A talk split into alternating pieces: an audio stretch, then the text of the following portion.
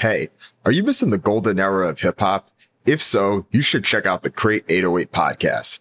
It travels back through the nineteen nineties and has lively debates around hip hop's classic albums, interviews with instrumental people from the culture in the past, present, and future. Every week, host Cam Vandy, a longtime hip hop head and podcast producer, interviews insightful guests to provide a fresh look at the decade that shaped the genre, as well as the artists who are carrying rap in the modern day. And they also have these really great series around some of the best album runs and hidden gems from the decade. Some of the past guests include D J Premier, D J Muggs, Eric Sermon, Prince Paul, Just Blaze, Pharoah Monch. I can keep going, but you get the point. If you're a hip hop head, this is a podcast for you. So go subscribe and listen to Crate eight oh eight wherever you get your podcasts.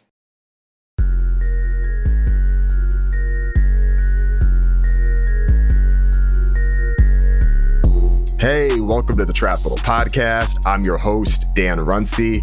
Today's guest is Brandon Pankey. He is the V P of Business Development and Operations at Live Nation. And he's also the founder of Apex, which is a new artist-focused video on-demand service that's going to launch soon. Brandon, thanks for coming on the pod. Oh my goodness, Dan, it's a pleasure and honor. You know, I've seen some of your previous podcasts, and people that you've had on here are really phenomenal in this industry. So for you to even think to have me on is uh, truly an honor. So excited to speak with you, sir. Thank you. Appreciate that. And likewise, I mean, you've been making moves for a while, especially this past year. I can only imagine how it's been. You're a touring exec in this industry, and I'm sure you had big plans for twenty twenty. Everything shuts down, and your company has been making moves and navigating through all of that. How has it been? For everyone to know, I work for, for Live Nation, which is the global leader in live entertainment. And so my division is Live Nation Urban.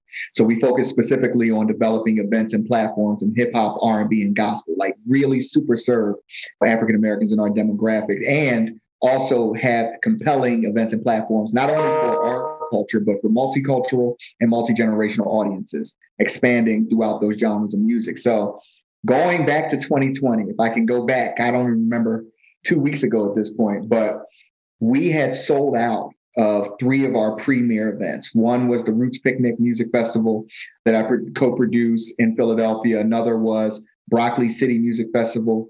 Shout out to Brandon McCarhern and Marcus Allen, who founded Broccoli City, and Live Nation Urban partnered with them.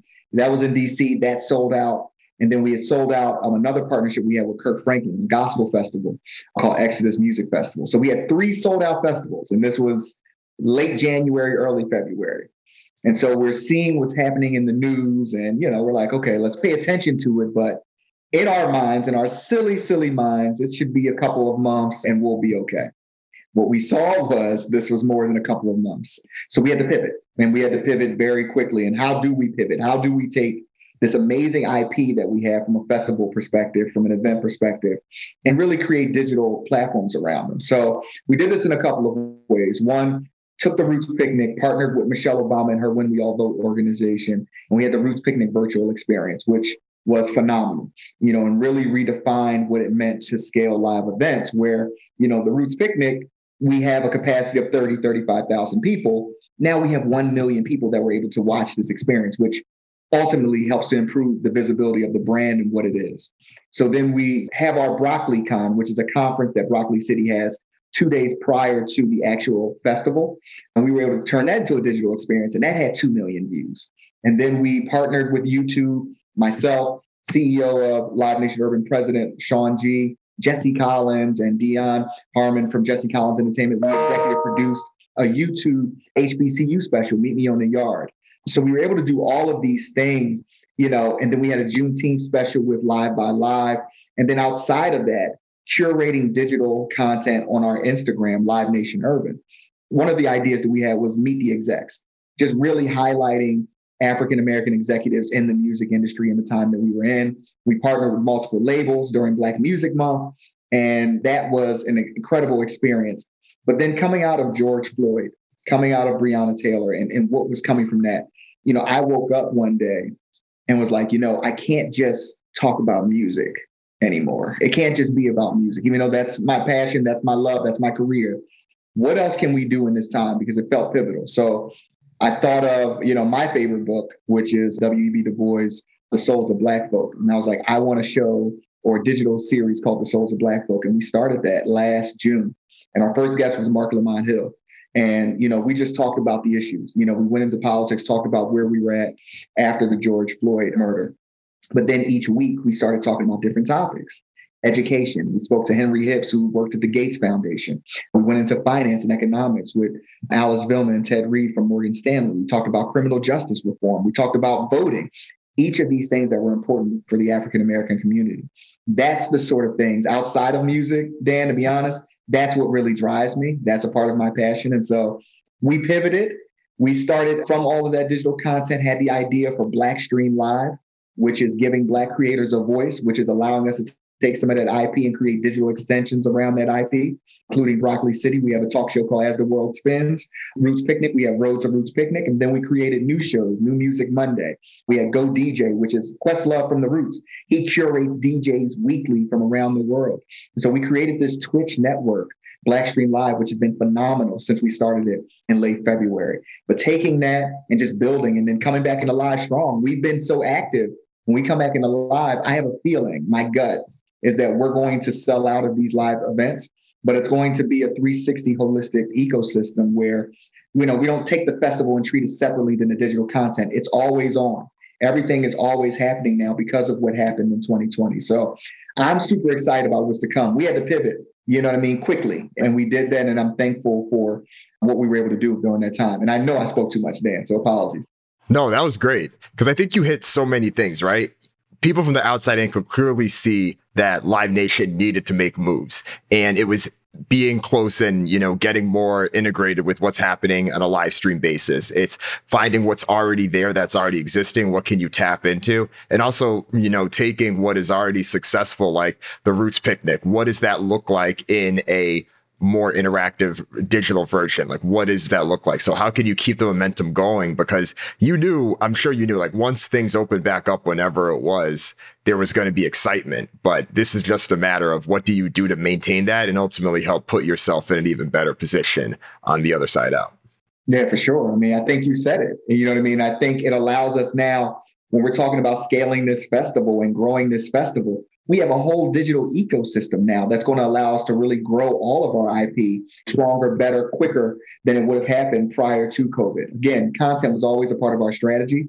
We just had to hasten how much of it we did. COVID was a very interesting experience, and there were those that didn't take it on. It was our duty. And I'm going to say this not just as, you know, music executives, but especially after last May, it was our duty as Black Americans to go on and to create content that for some of us were able to take us away from, from everything that was happening, but also it was important for us to have content that allowed us to have discussions as a people, to have discussions with others outside of our people so that we can understand what was going on. And hopefully all of us, every race, every creed, every ethnicity, able to heal and to be better. It was a lot going on. And, and so I hope that in twenty twenty-one, hopefully, in twenty twenty-two and beyond, we're, we're able to bring these, these shows back, bring these festivals back, bring people together and enjoy each other. Because we a lot of us haven't even been around a lot of people in the past year. So this is going to be the first time these events where people are active, are around, are together in community. And so that's what part of the mission at Live Nation Urban is, and, and super excited to be a part of that.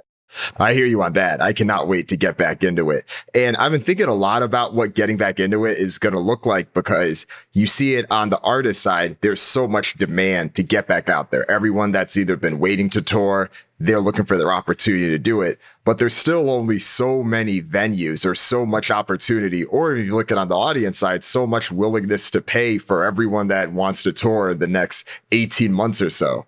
What do you think that's going to look like? It's going to be crazy as hell. It's going to be very interesting. It's going to be a lot of, we're going to really talk about, let's go into to macroeconomics, right? Supply and demand. You know, will we have enough demand for the amount of artists that all want to get back on the road? Let's take a step back for your listeners. Prior to COVID, touring accounted for maybe eighty to ninety percent of an artist's revenue, right? This is how artists made their money. And so a lot of artists either made significantly less in twenty twenty or had to find new ways and work with brands to figure out ways to supplement that income that they're losing from live. to your point, Dan, everybody is trying to get back out. So I think it's going to be an interesting mix of how many festival dates that an artist takes versus how many hard ticket sale tours that they want to try to do, because there's only so many shows that the average American can attend, that the average person globally can attend. So if I have ten dollars, you know, let's call it each artist show or tour accounting for a dollar, and there are thirty shows, there are going to be twenty of those that I'm missing to, to get each of those dollars, you know, for each of the shows that I can attend. So it's it's going to be interesting, but I'm going to tell you what, I think we're all going to be surprised with how much demand there still is for artists. I think that we're going to we're going to be surprised with how many shows actually sell out or are close to capacity. And I want to give, you know, a lot of kudos to not only to the Live Nations and A E Gs of the world, but there are so many independent promoters. I truly am excited, man. You know, I've said excited about eighty times on this podcast already, but I'm elated at the fact that so many artists are able to get back on the road and do what they love doing, and that's entertaining their fans. It's going to be difficult for some artists, you know, and I think that's where it's going to be important for some of those egos who are like, well, maybe instead of me headlining, I can be a support act for this other artist that's on tour. You know, maybe there are ways I just go on festivals this year and I don't plan a tour of my own. So it's going to be a delicate balance, and it's going to be a lot on managers and booking agents and others in that artist ecosystem that um, are going to play a big role in the success of an artist's touring career moving forward. That's a good point. And I think if people take a step back, you already started to see some of that happen before the pandemic. I mean, you look at artists like Drake and the Migos touring together, that popularity for both of them, they could have done things independently, or even like Cole and Thug, like when they had done their thing, right? So you're going to see even more of that, probably even to a more extent. And I'm sure that some artists may feel like, oh, they wanted to be the one in the arena, not the one opening for someone. But this is how you're going to have to do it. I do think, to your point, though, a lot of people are ready, and they're ready to spend that money to do those things. And although this isn't an exact comparison because it isn't live entertainment, I look at the success of a movie like Godzilla versus Kong from like a month ago. That wasn't just because people wanted to see Godzilla versus Kong. This is because people wanted to get out of the house and just see some flashy shit on the screen, right? People are ready. Let, let me be clear. I'm going to movies to go see Black Widow. I'll be there, stay away from me, but I will be in that seat watching that movie. So I, I hear you on that, Dan. And people are just ready to get out. It's unfortunate that in some states, people have been out already. But I'm telling you now, I'll say this, I'm fully vaccinated. I've been looking at trips in twenty twenty-two, not even, you know, twenty twenty-one, I'm, I'm booking, but twenty twenty-two, like I'm out. And so I think there's going to be a really good opportunity in music to have different types of experiences that maybe I, you know, I wouldn't have paid for as a consumer in twenty nineteen. And so, you know, I think we should start looking more at international destinations. And I don't mean the Fyre Festival, but really high produced, high quality shows in different arenas and different places, because people are ready to go. And so I think there's going to be a lot more sort of destination shows or destination sort of experiences that people are going to be attracted to. Again, it's going to be an amazing period. And I think creativity is going to be the only thing that can stop you, or lack thereof, for having amazing shows and doing dope shit that maybe you wouldn't have been able to do a couple of years ago. I agree with that. And I think a lot of ways the demand is there, and that's reflected in Live Nation's stock price too. I mean, I'm still impressed by the fact that you all hit an all-time high when no one has toured, and revenue had dropped by how far it did. And that's just because people are still ready for the future. So I'm with it. No, for sure. For sure. I, you know, I should have bought more myself, but, uh, and not just with Live Nation, right? When you look at, um, you know, Carnival Cruise Lines, when you look at all of the hospitality sort of travel companies, trust me, they are going to prosper. And I should have started Panke's Flights and Kites or something and taking advantage of this. So it's going to be interesting, Dan. Well, you have been still starting businesses on the move on the side with this. And one of the things you started is Apex, which is a artist focused video on demand service specifically tailored for music projects, but could expand into other things. And I'm really excited to hear more about that and what really pushed you to start this and what you wanted to create. Yeah, for sure. So Apex, long name, Artist Presented Experiences is the name, you know, Apex for short. Why did I want to start Apex? So I can actually thank wrestling for this. So in twenty fourteen, I read an article, um, Forbes article from Vince McMahon, And in twenty thirteen, he had started the W W E Network, a streaming service, O T T platform. And he was charging nine ninety-nine a month. And in my head at that time, I was thinking, well, why don't we have something specifically catered for music in the streaming space? At that point, people understood O T Ts. People had Netflix at the time, but they weren't really taking it as seriously as it is now in twenty twenty. You know, I had this idea in my head since twenty fourteen, Dan, and just finding the right people, finding the people that would want to invest, that would understand what this is, was pivotal. When you look at W W E's now, and they, W W E's platform now, and they sold it to Peacock, which is N B C's streaming platform in the U S. But before they sold it, it was nine ninety-nine a month, one point two, one point three million subscribers that were paying monthly, nine ninety-nine a month. You know, that's what's at one hundred twenty, one hundred thirty million dollars in revenue that you're making for wrestling. Why aren't we doing that in music? And artists, you know, there's so many live streaming companies that I've seen, but artists have ideas. Once they step off the stage, you know, a lot of these artists are creating small digital pieces anyway. What Apex provides is an outlet for artists to create whatever they want to create. In my head, it was, who's going to be the next Ice Cube to make Friday? Who's going to be the next fifty Cent that makes Power? Who's going to be the next Lady Gaga that stars in A Star Is Born?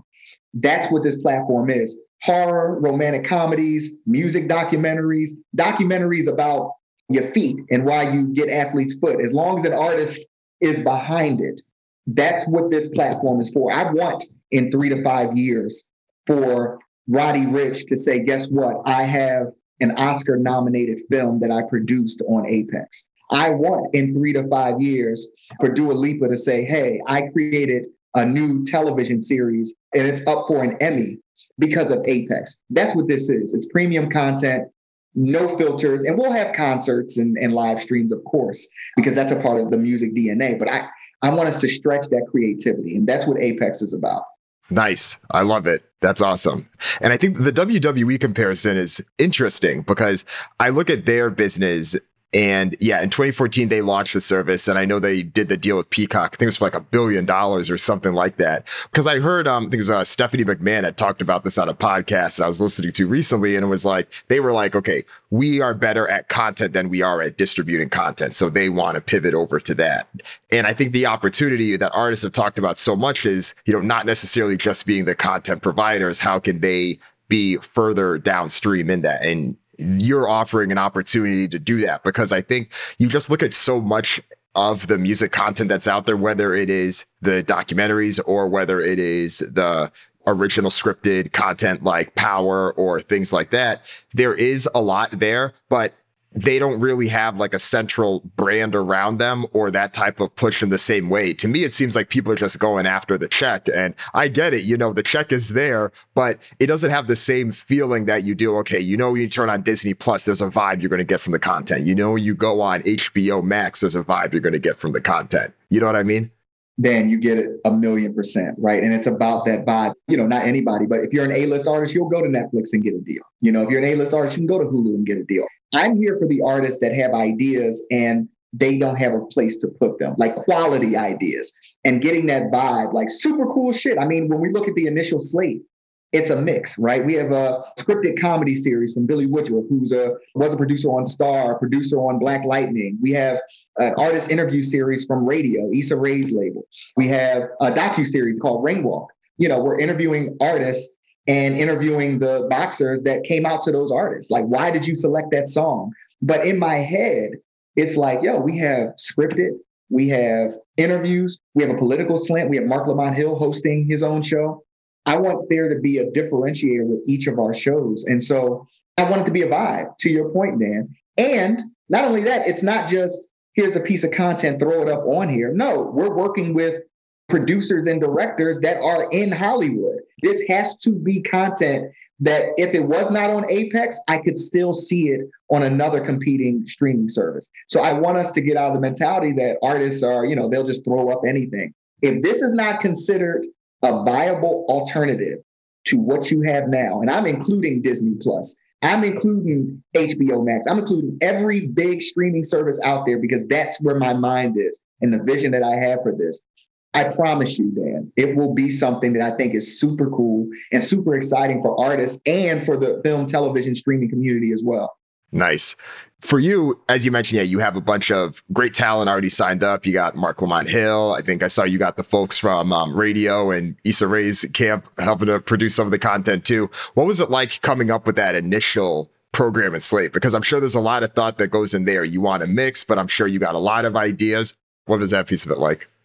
Man, it was it was a lot of pitches and people that I'm actually going to come back to for the second wave of programming. But for me, as I just stated, it was about what is that mix? Quite honestly, I'm a new platform. I can't get the ten million dollars scripted series, but I can get one real good one.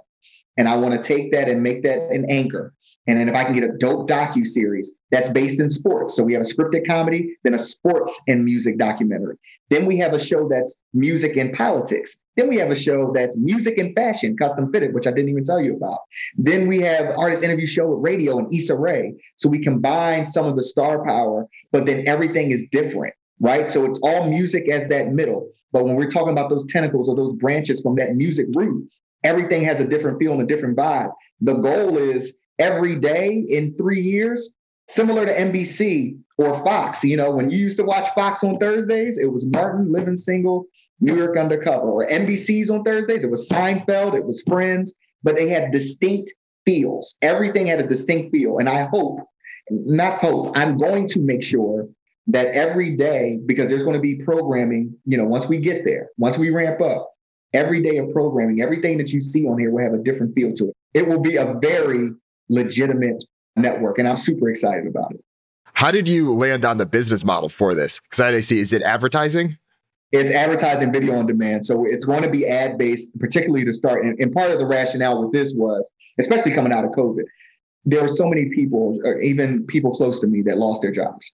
There were so many people that are struggling with their bills already. Then I'm looking at the overall O T T landscape. And there's so many streaming services that we're paying for, you know, Netflix, Hulu, H B O Max. Peacock is free with ads, but there's a premium tier to it.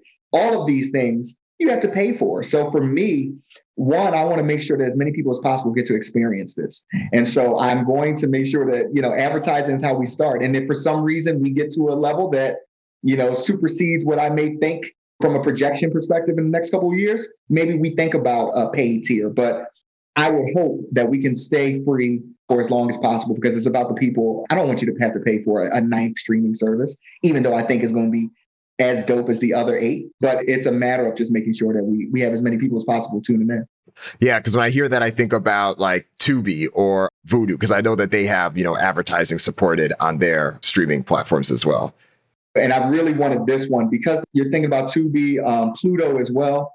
For me, it was this was super niche and it's super focused on we know what we are. You know, what I saw, and I know they did some great things, you know, they were trying to do some great things, but what I saw with Quibi was they were trying to be too much for everybody, too much too soon for everybody. Let's raise a bunch of money and throw it out there and see what happens. And for me, we have to really think this too. It has to be strategic because there are so many platforms out here, but I really think we have something with musicians and really giving them an outlet to, to really show their creativity in ways that maybe they wouldn't be able to do normally in their careers.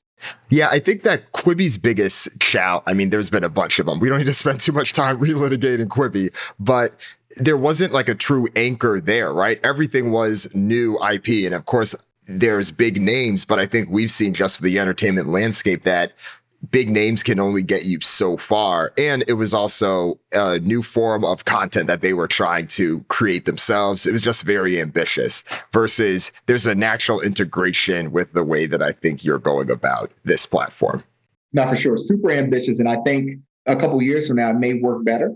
But for this, and again, I give kudos to anyone trying something new and different in any field, any industry, because that's what the world is built on. That's what we're built on, especially in this country, is innovation and, and coming up with better and bigger things. So kudos to them, regardless of what happened um, as an end result. But yeah, I mean, I hope that there's enough integration. I hope that there's enough of a understanding from the audience where people want to tune in and people want to download this fall of twenty twenty-one. So looking forward to that.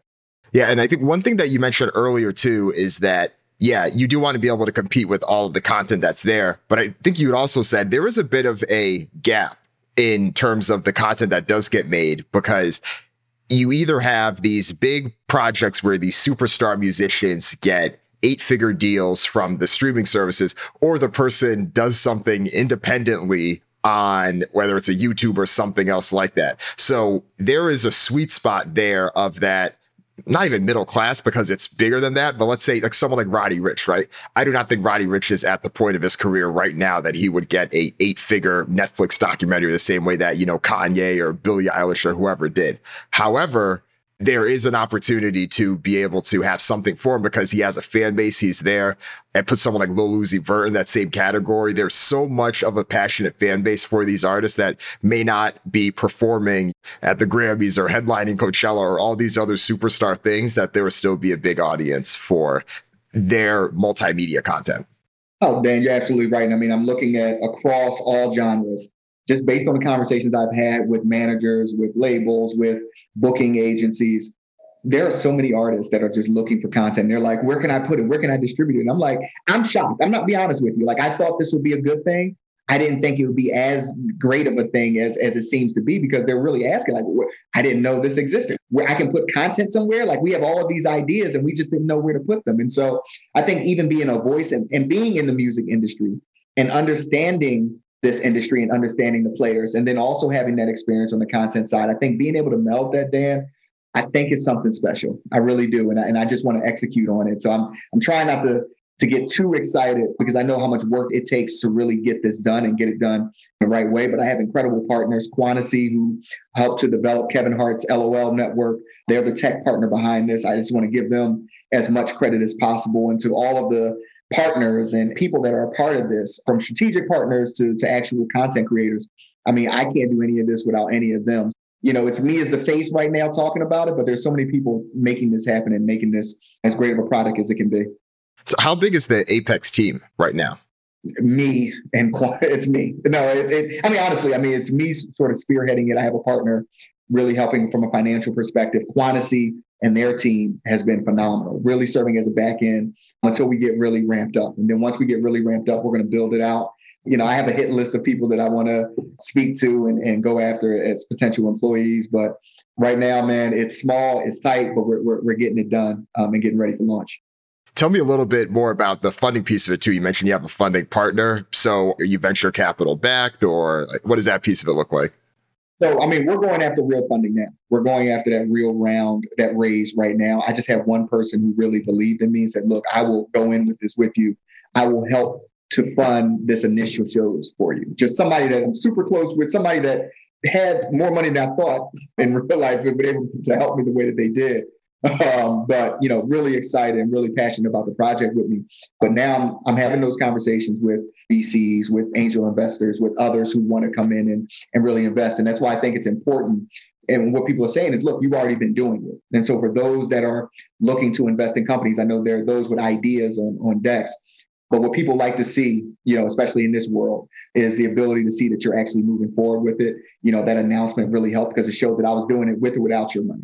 And so really having a passion and understanding your business. So for those that are getting into, you know, startups or, or being an entrepreneur, keep that in mind. Really move forward what you're doing, and don't don't get discouraged if the first person says no to it.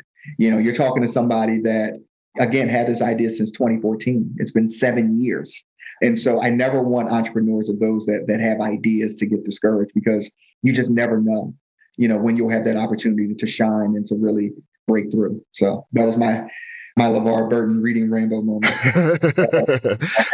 Well, I'll say this. I hope you don't have any trouble raising the amount of money that you want to, because if we just go back to Quibi for a second, the billions of dollars that they raised for what they did, you know, respect to them. I understand that this is not an easy game, and I acknowledge and admire the risk. And obviously, I understand if you're Jeffrey Katzenberg and Meg Whitman, getting money is a little different, but you are an executive with tons of experience in this industry yourself. You have people signed. You know, I understand that how this thing works and how people that look like you don't always get the best opportunities, but I hope that that isn't the case, because I think you do deserve that and more. Yeah, I hope that isn't the case anymore either. And really, I'm going in and I hope that my experience, I hope that my resume speaks for itself. I hope that how I treat people and how I've been in this music industry speaks for itself. To your point, I'm not Jeffrey Katzenberg. I am not Meg Whitman. And so that's a different conversation. And I'm not even looking for a billion dollars. So I hope that, you know, those that I'm speaking to understand who I am and understand that, that I've had this vision. And, you know, on my my chalkboard, whiteboard now, I have a three-year plan of content. You know, I have five years, ten years in my head of how I think this can go. So this isn't a, a fly-by-night idea. This is something that I've thought about, I think about, it wakes me up at night. So I'm ready to go and super excited. The other thing you just made me think of, now you got like my brain jogging right now. I think about how podcasting itself has been such a farm for good quality multimedia shows. I mean, I look at like what Charlemagne is doing with Black Effect Podcast Network. A successful show from there easily becomes something that, you know, gets the video and gets, you know, that next level of multimedia focus on Apex. And I know there's many other podcast networks there. I mean, those are the kind of partnerships and relationships that would be dope to see whenever that comes to fruition. It sure would, Dan. Stay tuned, because you never know what can happen when we're talking about the, the live video from a podcast. I agree with you, Dan. I think that'd be compelling stuff. I just don't know if we'll do it or not. Can let the listeners read between the lines there. That was awesome. Good stuff. Well, I think the other thing that you do that I think is really great, you talked about this a little bit earlier with how so much of the work you do at Live Nation shifted in a way after the events that happened last May, after George Floyd's murder and Breonna Taylor and all of the uprisings that happened since then. But I feel like you have been an advocate for so much change and so much education and spreading this. And you have done a lot of work with Drexel. You've done a lot of work with education. And I'd love to talk a little bit about that. I mean, you are spreading the awareness and you're doing a really good job of that.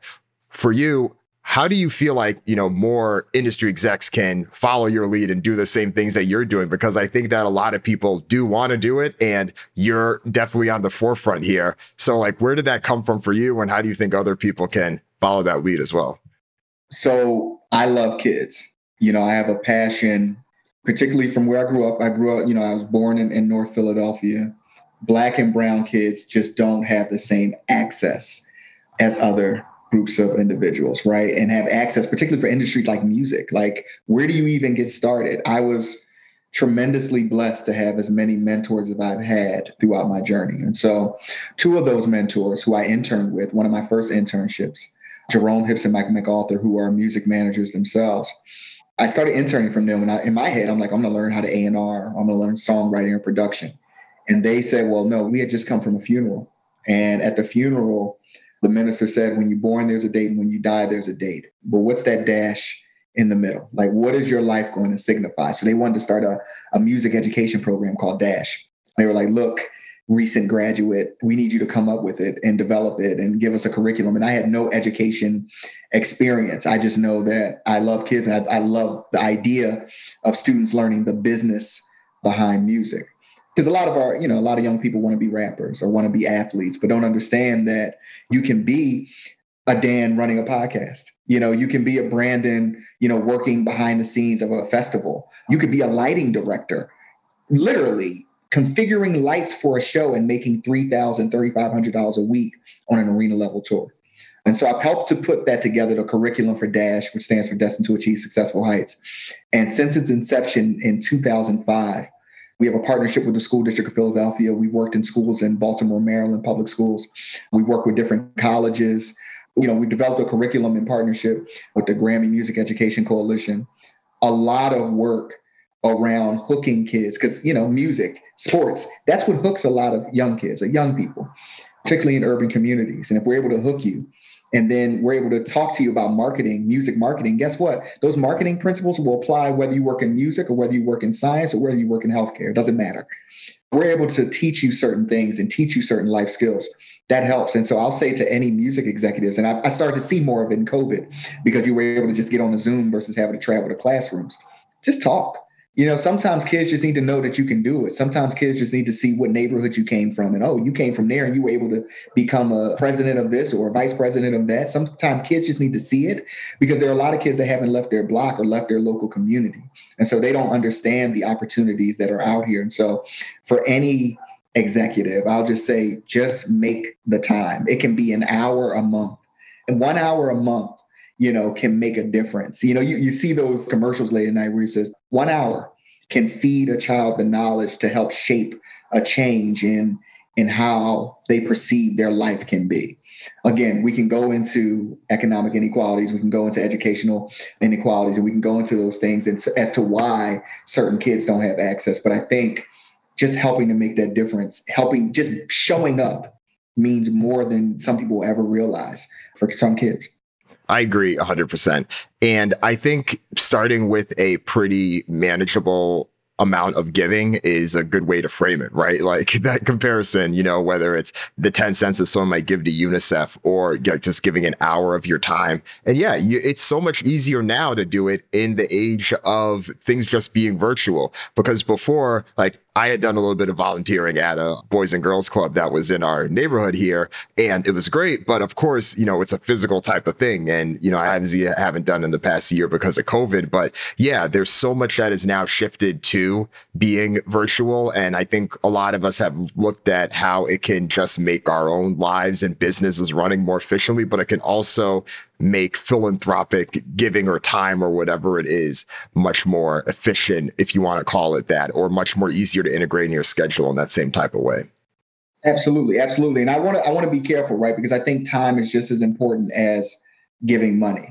You know, what I saw in twenty twenty particularly, and, and shout out and thanks to all the corporations that did this, but I saw this magic number of one hundred million dollars. Like, we're giving one hundred million dollars to help promote, you know, equity amongst African-Americans and other races, you know, help this, money for this. But I think time, for certain people, that money won't necessarily touch them or touch their community. So that's why I think it's pivotal that you spend time, because you you just never know who you're impacting. Like, it's really fascinating. And a quick story, I mean, there was one student that we worked with in the DASH program, and this kid, literally, we had an after-school program. He had dropped out of school. He was just shown up to our after-school program to learn music production. We have incredible teachers. Give a shout out to them, Grammy-nominated songwriters and producers, Ivan Barrios, Crystal Typewriter Oliver, Calvin Price, and Carol Riddick, who is an amazing recording artist and now our program coordinator. Had to shout them out. But in any event, this student dropped out of school. He was like, I'm not going back to school. I just come to y'all class. He started coming to our sessions just through the class. He said, because of y'all, I went back and got my G E D. He now has a, a good job. He's, you know, a good family member, a good member of the community, someone who's was not doing the things that he was doing. And so that sort of impact from a class that we were literally, it was about using logic, making beats and, and writing songs, which some people scoff at. Some people scoff at the creative community. It's ridiculous, because that's what touches so many people. Creativity is, is what centers a lot of us. I think our creative economy is our greatest export. It's just phenomenal what you can do when you spend time, actually make time for, for others. And yeah, to your point, it's great when they see people like you being able to do that and be the face of it, because you are uh aspect of what you're putting out there, right? It's not just the rappers, or it's not just the athletes that are the ones to be seen. It's the people that are behind the scenes that are making it happen, that, who knows, that job may actually interest you more. And it's a great opportunity to do that. And I'm glad you called out the money piece of it, because that was something else that we saw a lot of in June of last year, specifically with so many corporations and companies kind of coming to terms with how they could either do more to support the economic empowerment of Black people. And And a lot of it was putting money, or trying to put money behind initiatives. Well, yeah, that's part of it. But it's also, what can you do to help either support those that are in these positions to help them be elevated? And that can come through funding and supporting their ideas, or making sure that they are supported so that they can advance in organizations, and making sure that they can do what they need to do. It's like, can you make the hires, or can you wire the check? Like, there was this tagline going on, hire or wire. That's what people want more of than actually just like putting money to particular initiatives. And the more of that, that I think that we see, not that that necessarily solves everything by any means, but those are the things that are just much more impactful. And I think those are the things that happen less, because that's where the real work comes in. Yeah, let's call it hire and wire. And so here's what happens. You're able to fund entrepreneurs or fund ideas. You're able to hire more people at the C-suite. Because I, you know, I saw a lot more hires, but I'm talking about at that real top decision level making, or on the board of directors where decisions are really made. I didn't see too much of that. When you do that, that's the trickle-down effect, you know, that really matters, because now you have more power to hire individuals, not only at that high level, but the mid-level, at the entry level. And if you have them more at the entry level, guess what? Those are the climbers that you see. That's what changes the culture of where you're working. And so that's where the work continues to need to be done. Again, money is money. And if it helps, it helps. And, and we need it. But at the same time, you've got to, Dan, I mean, great point. You've got to support ideas. And you've got to support the individuals that already work for you. And how can you empower them to be better, to climb higher, to be greater? And that that's a critical element of it that I think continues to need to be worked on. How do you feel like Live Nation does this overall? I mean, from the outside in, I think there's a lot of execs there that we see have, whether it's the interviews or the press. I mean, of course, you know, you got Michael Rapino up top, but there's Sean, there's you, there's other people that we're seeing. So I think from the outside, people might feel like, okay, well, there are executives that look like them that are in those positions and maybe a bit more relative to some of the companies that are directly in the major record labels. But what's been your take? I mean, honestly, and I'm not saying that because I work there, from what I've seen, Michael Rapino, if you have a great idea, Mike Rapino will fund it. Bottom line, he will fund your idea, whether you're Black, whether you're a woman, race, creed, gender identity, it doesn't matter. If you have a great idea, great ideas are superseding any of that. And so it's really an amazing work environment and a culture. It's a culture of idea building. And really, if you're good at something, he will support it. This company, Live Nation, will support it. And so what I've seen, and I'll say Live Nation Urban is a great example of that, giving this organization a leeway to really help build culture. And we do it organically because, you know, the majority of us are of color and live in this world every day. And then we created a Black Tour Directory. You know, shout out to Jen Smith at Live Nation and to Naija Burris, who now works at Spotify, did work for Live Nation Urban, but came up with this incredible idea.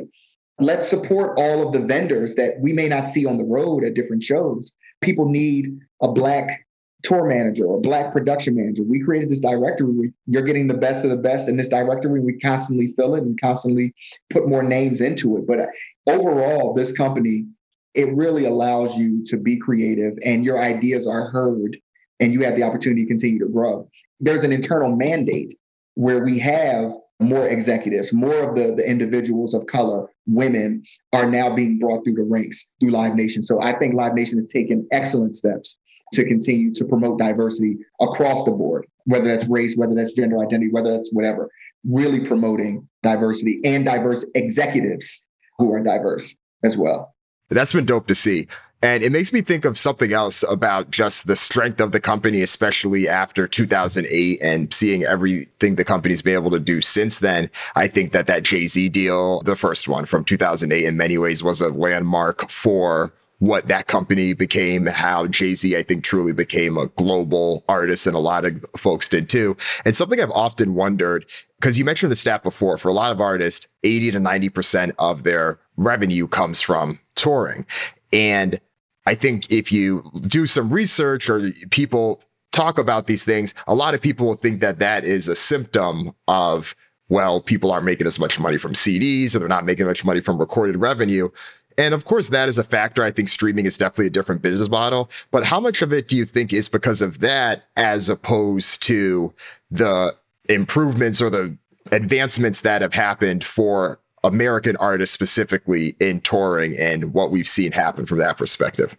Look, there's a correlation, right? The more discretionary dollars are spent on live experiences. People love live. People love being a community and experiencing live shows. As live shows are going up, live revenues have gone up. More artists have begun to tour. More artists now understand touring. See, that's another piece of this as well. Artists now want touring careers. That's a big part. You know, before, if you go back, it was, the album was the main piece. Like that was the part that you cared the most about. And you still care about your album. But the album now is used to promote your tour and to promote your, your live experience. And I think that's what the piece of it that's missing. Yes. Couldn't streaming royalties be better? Yes. You know, there are probably deals on that side that could be better, that could be more artist friendly.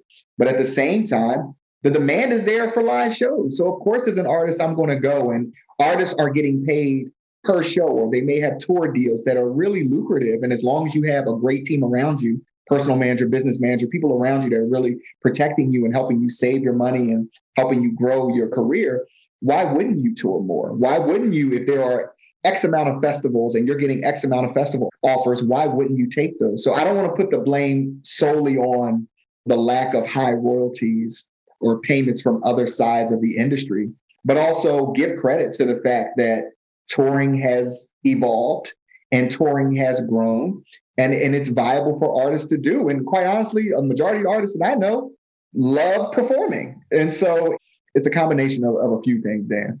I would agree. And I mean, I've often like looked back and thought of things. So I've thought back to nineteen ninety-eight and that run that No Limit had and how successful they were. They didn't tour once. That was all record sales. And I know you know this.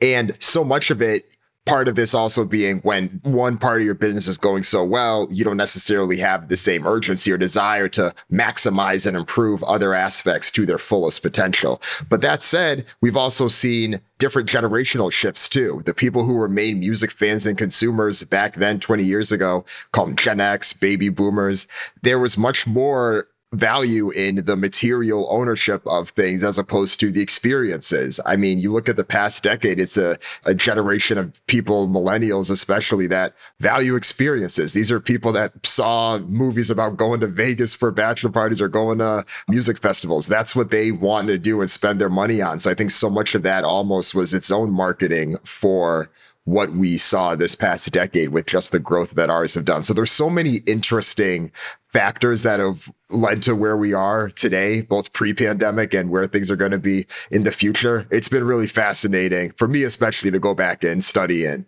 you know, talk to people like you to get your perspective. Yeah, no, for sure. And I think I love reading album liners. I love getting C Ds and reading who produced it, you know, but I'm on the older end of millennials. And I think, you know, when you look at millennials, when you look at Gen Zers, it's experiences all day. What I found is looking for a house, more or less experience the world. I've never seen as many people travel the world as I've seen now from younger generations. And so, you know, when you look at that, and then executives in general are just thinking more holistically now. And I think part of that actually was how, you know, when there was a downturn in the music industry and labels started saying, well, look, we're going to create three sixty deals and we're going to monetize off of different areas of an artist's career, it made managers think, well, okay, I need to build each of these pieces of my artist's career. That's why there are so many brand partnerships now. You know, you can't necessarily put Pepsi on a Sony C D and sell it, but Pepsi can have an amazing experience at the Super Bowl. You know, you can have a wireless company at your festival. So you're talking about brands and then artists. And this is why Apex is here. They want to be in film and television more and, and have ideas from a production perspective. They're there now and still their music and still the live. So you have to look at the career just more holistically anyway. And so I think that's where part of that shift has, has taken place as well, because artists weren't thinking about all of that back then when C Ds were more prevalent. And so that's, you know, it's interesting. It is interesting. And, and that shift is going to continue to grow as there are more new technology, the more new things that an artist can be a part of or participate in, whether that's equity or proper participation or just be a part of. No, I'm excited. No, I can't wait. So who are you most excited to see once things open back up? If you could pick of the artists that you're fans of, who would you most want to go to that concert first? Don't do this to me. Damn. Don't do this to me. Um, you know what I want to see, actually, because he was popping and then the COVID happened because he had a lot of shows. I know I mentioned him earlier, but Roddy Ricch. I love what Little Baby's done. I want to see Dua Lipa live as well. I just honestly, Dan, I would go watch Positive K and Sir Mix-a-Lot at a club right now if it meant I could just go see a live show yep. with restrictions. So it doesn't I, it doesn't really matter. I can pick, you know, an artist out of a hat right now. I'm just excited to see things opening back up, you know, hopefully safely, slowly, you know, maybe not Miami with Rolling Loud. It's, you know, three days of twenty thousand people, but I'm excited for Rolling Loud. I, you know, I, t- I say that I might show up. I don't know. So I'm just excited for shows to, to be coming back. I hear you on that. It's back to that Godzilla versus Kong thing. It's like, I don't care what it is. I'm there. I mean, I'm in the Bay Area. I'm literally looking into seeing, okay, what, who is going to come where? So yeah, I'm with it. Brandon, this is dope, man. Thanks for doing this. But before we let you go, if people want to get ready for Apex's launch and find out more information, where can they go? Where can they find that info? So go to uh, w w w dot watch apex dot com. You know, you can go sign up and you'll receive updates once we launch. at Watch Apex Now on all social media, Twitter, Instagram, Facebook. That's where you can find Apex. I'm Brandon underscore Pankey on Instagram. I'm sure I'll be posting when Apex is out as well. But Dan, this was amazing. Again, I still get just in shock a little bit when, when people like yourself want to talk to me or hear what I have to say, because I don't I don't really have shit to say, Dan. I just talk a lot. Um, so no, you know, this is good. This is really good. Uh, kudos to the Trapital podcast and to what you're doing and, and what you're building. Because, again, I've seen the names that you have on here, and it's going to continue to grow, man. So congrats to you, and, and thank you again for having me. Thank you. Appreciate that. If you enjoyed this podcast, go ahead and share it with a friend. Copy the link, text it to a friend, post it in your group chat, post it in your Slack groups, wherever you and your people talk, spread the word. That's how Trapital continues to grow and continues to reach the right people. And while you're at it, if you use Apple Podcasts, go ahead, rate the podcast, give it a high rating, and leave a review. Tell people why you like the podcast. That helps more people discover the show. Thank you in advance. Talk to you next week.